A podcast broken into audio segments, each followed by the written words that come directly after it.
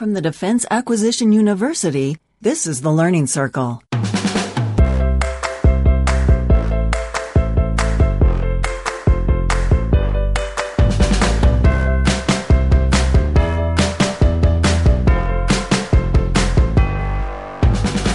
This is the Learning Circle. I'm Anthony Rotolo, and my guest today is Dr. Clark Quinn.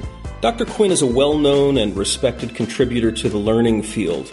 The first recipient of the e-learning guild's Guildmaster Award, he has spoken internationally and consults to the Fortune 500, government, education, and not-for-profit organizations. He's a best-selling author in the field, and his most recent book is titled Revolutionize Learning and Development, with the subtitle Performance and Innovation Strategy for the Information Age. Dr. Quinn, thank you for joining us today. Thank you, Anthony. I appreciate the opportunity to talk. Really happy to have you here. Now, you make the strong point that the world has changed. Technology has disrupted everything. And now it's not enough to just execute a business plan. We have to innovate and we've got to remove the barriers to ongoing innovation. I wonder if we could begin here and if you might expand on this idea and what it means for us as learning practitioners.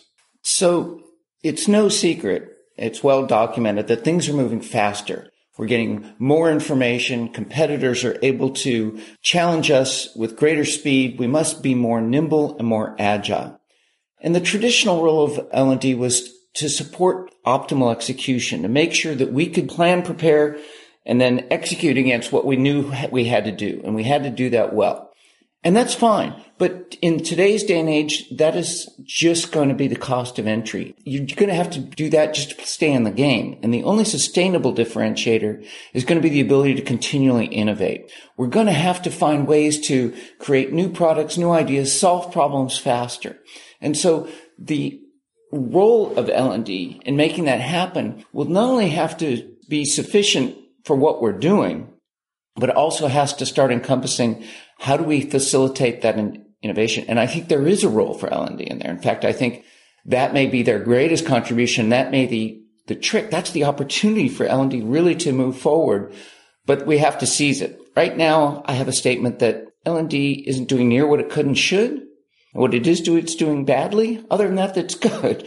But we're not really doing well. Our designs are for learning aren't really optimal and we're just so far have been ignoring that whole opportunity to facilitate innovation. And that's the opportunity on the table that I'd like to suggest we should take advantage of. So in addition to the threat of change, there's also opportunity, is what you're saying. Absolutely.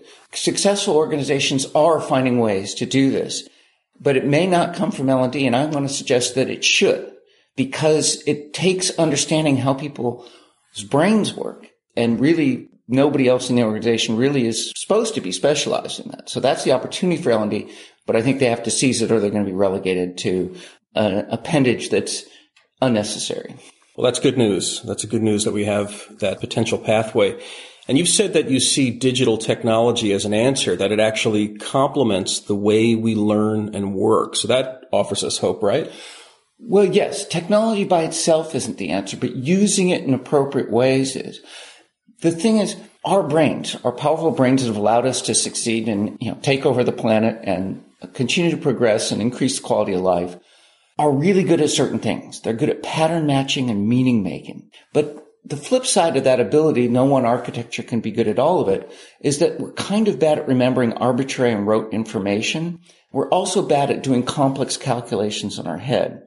So it turns out that digital technology is the exact opposite. It's really hard to make digital technology do pattern matching and meaning making. You know, there's some very sophisticated, expensive systems that can do it somewhat in very limited domains. But as for remembering large amounts of abstract and arbitrary information for performing incredibly complex calculations, it's great. So if we couple ourselves appropriately with technology, if we align it appropriately, we complement our ability to make ourselves much more formidable problem solvers. And so if we leverage technology appropriately and couple it with us. We don't replace ourselves with technology. There are times when we should, you know, anything so simple and automatic that you just follow a step by step procedure, automate. But for leave us to those really interesting challenge decisions in somewhat ambiguous circumstances, That's where we shine. And so if we couple that together, we provide greater opportunities for better solutions for ourselves, for our organizations, and for society. So the robots are not taking over today, right? There are things they should take over. Yes. But there are things we should leave to ourselves and we have the choice. You know, right now we have the control. Let's keep it and decide what we want to do and what we want technology to do. And let's do that in ways that empower us and give us better outcomes at the end of the day. Yeah, just smart and selective implementation of technology. When it comes to leveraging technology, you've said that we first have to change assumptions, assumptions that are rooted in old workplace models and classic hierarchies. How have things changed? I mentioned aligning. We have a number of assumptions about how we actually operate, about how our brains are, that are, have been documented not to be correct, that we've elaborated and, and understood better. So one of the things we have is, is, about how we think. And we have this model that all our thinking is in our head and we dump everything in the head and then it comes out and we've got this little black box. And instead we now understand that our cognition is distributed, uh, cognition in the wild. And we use external representations. We use lookup tables. We use Excel spreadsheets to represent our understanding. We use diagrams and checklists and all sorts of external support to make our thinking more effective. So this notion that we have to put everything in head has been the way L&D has operated, the way training has said, oh, well, don't, we need them to remember all the features of this product, which is sparking mad, particularly as products change faster and faster. Instead, we should put that information in the world because if you put it in and then it changes, it's much harder to get them to learn it anew. So let's put that information in the world and have how to access it be the way. So the first misalignment is how we think. The second one is how we work. There's this notion that the individual innovator goes away and comes back with a new answer. And that myth's been busted. You can look at the research, uh, Keith Sawyer's book, Group Genius, or Steven Berlin Johnson's Where Good Ideas Come From, shows that our innovation comes from working together, from that creative friction of us wrestling with ideas together and bringing in diverse viewpoints. So we really need to start recognizing that doing courses alone and working alone, there are important touch points where we need to get together and we get better quality faster. You know, the room is smarter than the smartest person in the room with the caveat if you manage the process right. So we've got to start recognizing that. And the third way we're broken is not aligned with how we learn. We do not learn by having a bunch of information dumped on us and our, and then being tested to see if we have that knowledge. Because what will happen is we'll demonstrate that we have that knowledge. We'll go out in the real world where it's relevant. won't even get activated. So what, you know, what does work, what does lead to meaningful skill changes is the, is practice, facilitated practice with, you know, guided reflection. And so we need to shift the way we're doing learning. And yet this pressure from rapid e-learning tools, well, we get it from the SMEs and we'll package it up and we'll add a quiz and learning will happen. And it's like, no, it won't. Um, and put it in the hands of the SMEs and they can put all their information. And so the, the point is we're not aligned with how we think, work, and learn. And when we rethink that and start recognizing that we have information distributed in the world and amongst people. We have a connected world and we want to leverage that and we want to leverage that in our work and we want to leverage that in our learning. We have the opportunity to do much better. So it's okay to have that external brain. We're, we're, in a Googleized world where we can reference and the, it's, the premium isn't on having it all in your head. And then a recognition of how the process, just like the creative process, it's messy and nonlinear, right? It's not as neat and clean as we think it is. And more traditional training, faster, smaller, isn't necessarily the answer.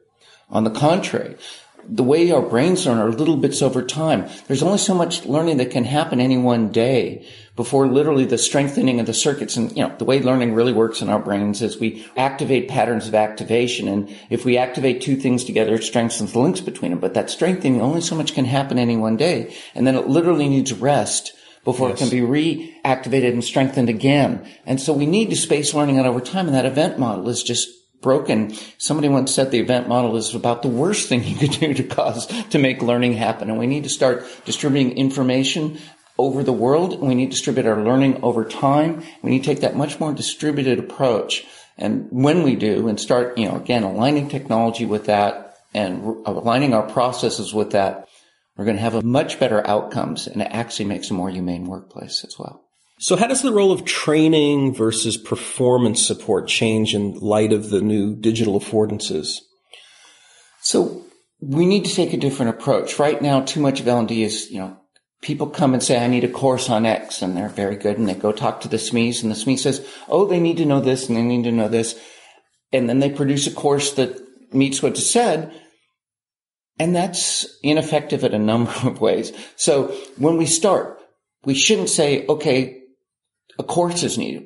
So one of the ways L&D has to shift is start becoming performance consultants. The focus, the overall focus is start focusing on the outcomes and measuring that to see if we're getting there. But we need to start say, what's the problem? What's the evidence you have that you need some intervention? What's your business indicator? Are sales not, you know, are they costing too much or are hit rates too low or the sales cycle is too long?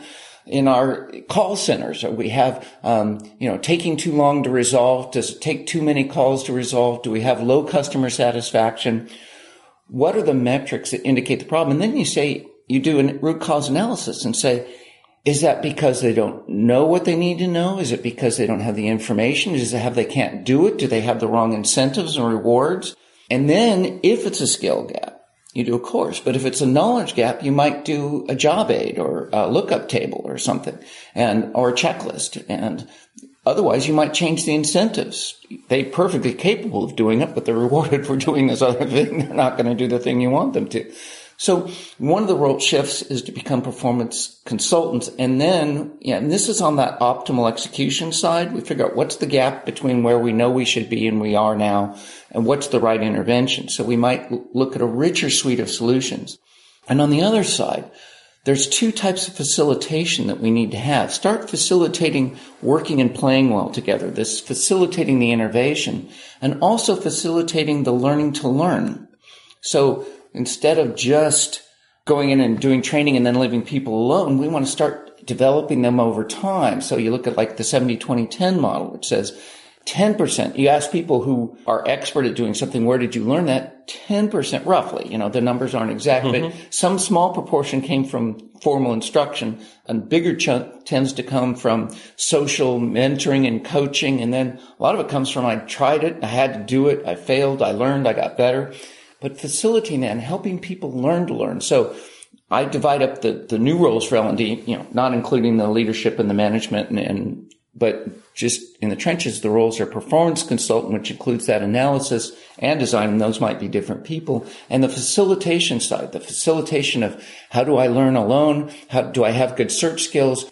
Because investing in learning to learn is one, arguably one of the best investments you could make because as things change faster, you're not going to be able to provide all the learning people need. But don't assume that all your people are also well practiced in all the forms of self-learning. There's that assumption, and yet our schooling system, unfortunately, isn't yet capable of doing that. That needs to be remedied, but for now, organizations should assume that they should take some responsibility in helping facilitate that. And so you sort of get a, a shift. On one side, it's about the optimal execution, but the other side is this role in the continual innovation side of it.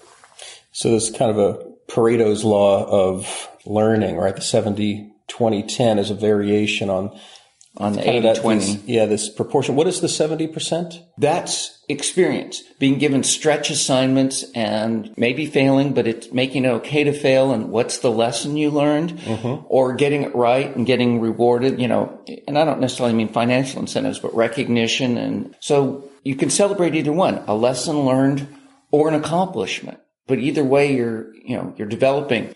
So it's just doing the job, but being supported and learning from the stuff you actually do. Too often you just do it and we don't have time to reflect it. And yet when we find if we do give time for reflection, less time working, and yet we're more productive than if we spent all that time working. By that time for reflection, because we improve as we go along, the output is actually better. That's fantastic. That's very powerful, that observation. So looking ahead, what does a 21st century learning and development professional look like? What's our role? Well, those were the performance consultant and that learning facilitation. And I have to be clear. Many people think learning is uh, just developing our abilities, but when you do innovation, when you do problem solving, you do troubleshooting, you do new product design, you do creativity, you don't know the answer when you start. So those to me are also learning opportunities. And that's why I want L&D to be facilitating those because they're supposed to understand what learning looks like and how it works well. And they should be facilitating those so that we're getting the optimal outcomes. We know that just putting people in a room and giving them a problem and asking them to brainstorm isn't the most optimal approach. You want to give them the problem beforehand and give them each time to think about it alone before you bring them together. You can actually do it in the same room, but you don't put up the problem and immediately start discussing it. Everybody needs to time for their own processing to happen. And that, those nuances on processes that bring out the best, that's the opportunity for L&D to take on. So we know, you know, I described a fairly, you know, good depth what the optimal execution side is. It's that performance consulting and then knowing whether it's incentives or better design job aids or whether it's, you know, performance support or whether it's courses. And there is a role for courses. One of the things people say, oh, well, you just want to get rid of trainers. No, there's a role for courses, but we can do them much better. They're much about you know, in some sense, they're also facilitation. So t- to me, I, I don't want to call it L&D anymore. I want to call it P&D. It's performance and development. And the performance side is that performance consulting. And then it's facilitation. And even our courses should be about designed practice and guided reflection on that, facilitating the learning as opposed to information presentation. Yeah, there'll have to be some information that they apply. So the role becomes facilitator and analyst and designer as opposed to course designer purely. So does the new term we hear about flipping classrooms, does that play into this? That's a way to do it. What that does is says, let's prepare them. So we use that face to face time for valuable activities like being given group problems and solving them together and being facilitated reflection. Use that time we're together face to face to do social stuff. Don't use it for information presentation. Take that offline. Now, I also suggest that part of that prior time is not just information presentation, but give them little tasks that are like what they're going to do in it, but give them, you know, embryonic ones. But there's enough ambiguity that they're not certain about it. And then one of the first things you do when you come together is say the instructor should look at the outputs and see if there's any systematic patterns to address, but otherwise just provide feedback on that and then scat that, you know, reactivates the knowledge and scaffolds them into the task. So again, there's nuances on these that make a real difference in, in how you take advantage of it. But absolutely it's flipping the classroom, spaced learning, micro learning, little bits reactivation over time, lots of elements that will really help this flourish. Yeah, and I'm hearing a lot more about the forgetting curve these days. And I guess that plays into this distribution of content that you're talking about. Absolutely. You know, it, it's just barking mad. Arguably the most complex thing in the known universe is the human brain. And the thought that we can take this simplistic approach to designing learning and have it be effective. And I want our learning designers to, it's, it's rocket science. You shouldn't think, you know, I, I love Cammy Bean and I think her book, Accidental Instructional Designer, is a great service to the industry, but it's also a huge indictment of the industry that you could have accidental people doing one of these most complex tasks. And we need to raise the understanding of what's at stake, and then raise our game to match. Instructional designers shouldn't be the last refuge of the incompetent. That's right. That's right. Now, you've identified three things that undergird the transformation that we need. The three things are infrastructure, strategy, and culture. Can you expound upon these? Absolutely. So when we have these roles, when we have this knowledge, we talked about the technology, and that's the infrastructure. And I don't think there's one all singing, all dancing solution. You know, contrary to what the vendors would like you to believe. I don't think you should. In a small shop, you might have to, but ideally, you're using best of breed because you're bringing in your social networks for ways to collect, connect that collaboration doesn't have to be face to face. It can be online. We're seeing increasingly powerful outcomes from distributed communication and collaboration. We have these collaborative documents, fabulous ways to get the best outcome. But you want to be coupling that with portals of resources for people to just find that performance support or get the knowledge to self develop over time and then you also need your course delivery solutions, which are distributed across the desktop and mobile. And so you want to be integrating that to create what I call the performance ecosystem, all the resources you need organized in a user centric manner. So the tool person is working on the task to hand and the tools are to hand instead of having to go here for there and there for this. So that's the infrastructure. The second part of the strategy because you ain't there. and, but you don't want to get there, try and do it all at once. We, one of the things we know is that huge efforts at uh, change in organizations have about a likelihood of 70% failure rate. So instead you want to make small changes and then you want to figure out the ones that are smart that will give you leverage to go further that's, you know, get a success and they'll say, Oh, well, you're doing well. Let's, and you say you need this. Well, let's, you want to make the case and you want those to build on one another, getting you towards that vision of the full performance ecosystem. So that's your strategy is to start figuring out where am I going to start? And it changes a lot depending on where you are versus somebody else. And I don't like the, the mention of best practices. Well, what they did, we're going to import because their context is different. Abstract to the best principles and then recontextualize those for your situation. So that's your strategy. And then finally, culture eats strategy for breakfast.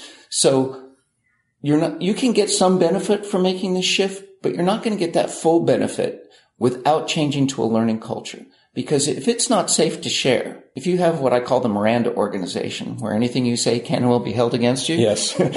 how many people are actually going to be contributing? And yet that's what it takes to really get the benefits of that continual innovation. That agility comes from people sharing together and being willing to offer ideas and take constructive feedback and be wrong or be right. But the more you get everybody participating, you have diversity, there's a number of elements that make a really effective learning culture. And again, you're not going to get there overnight, but again, small steps, small experiments and being willing to, you know, if it fails, okay, let's figure out why it didn't move forward. But you want to move towards not only a performance ecosystem technology infrastructure, but you want to move to a culture where sharing is valued and you're open to new ideas and it's, you have time for reflection so that there can be this continual improvement. And those three elements have to be coupled together to truly realize the opportunity that we have.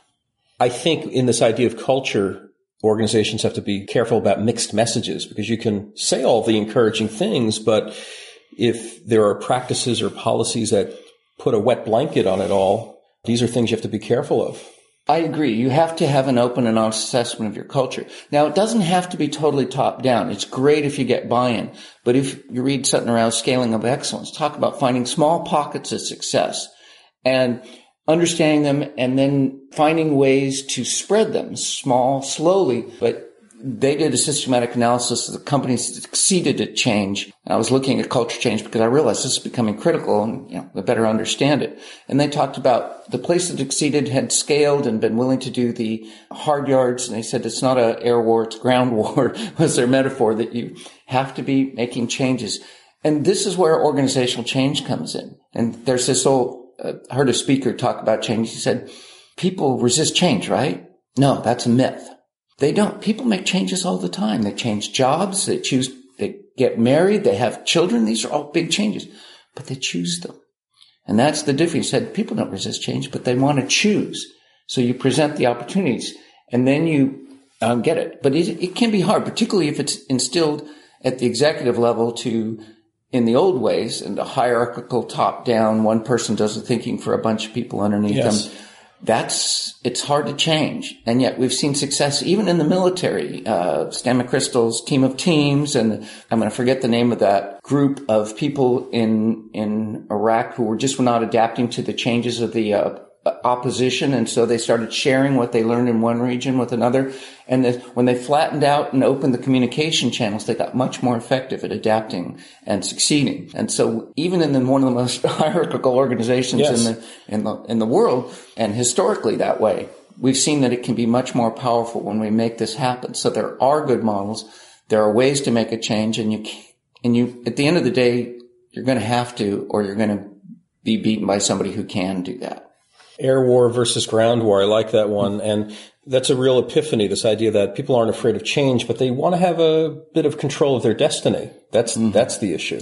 And you have to have, you know, a good change says anticipate where people will struggle, you know, so you, you motivate it. And then sometime after you, you can expect pretty well when they're going to start backsliding. And that's when you want to go out and reinvigorate them. And you, you're going to continue to celebrate the people who are doing it right. You're going to want to go in and deal with people who aren't doing it well and you want to reward them and you want to anticipate where they're going to have troubles and be prepared for that and then have a separate SWAT team who's going to deal with the ones that you didn't anticipate. But this was that change structure that Peter De Jager talked about. And when you get those things aligned and do your basic change management, it can be done. Even culture can be changed. Yes. Dr. Quinn, thank you. This has been a tremendous conversation. Our listeners will appreciate this. Appreciate you coming on the show. Oh, thank you, Anthony, for the chance because there's too big an opportunity not to try and, and make it happen. So thanks for the opportunity to talk about it. Oh, our pleasure. Thank you again. Thank you for listening. To catch up on all of our shows, subscribe in iTunes or Stitcher or wherever you listen to podcasts. The Learning Circle is produced and distributed by the Defense Acquisition University.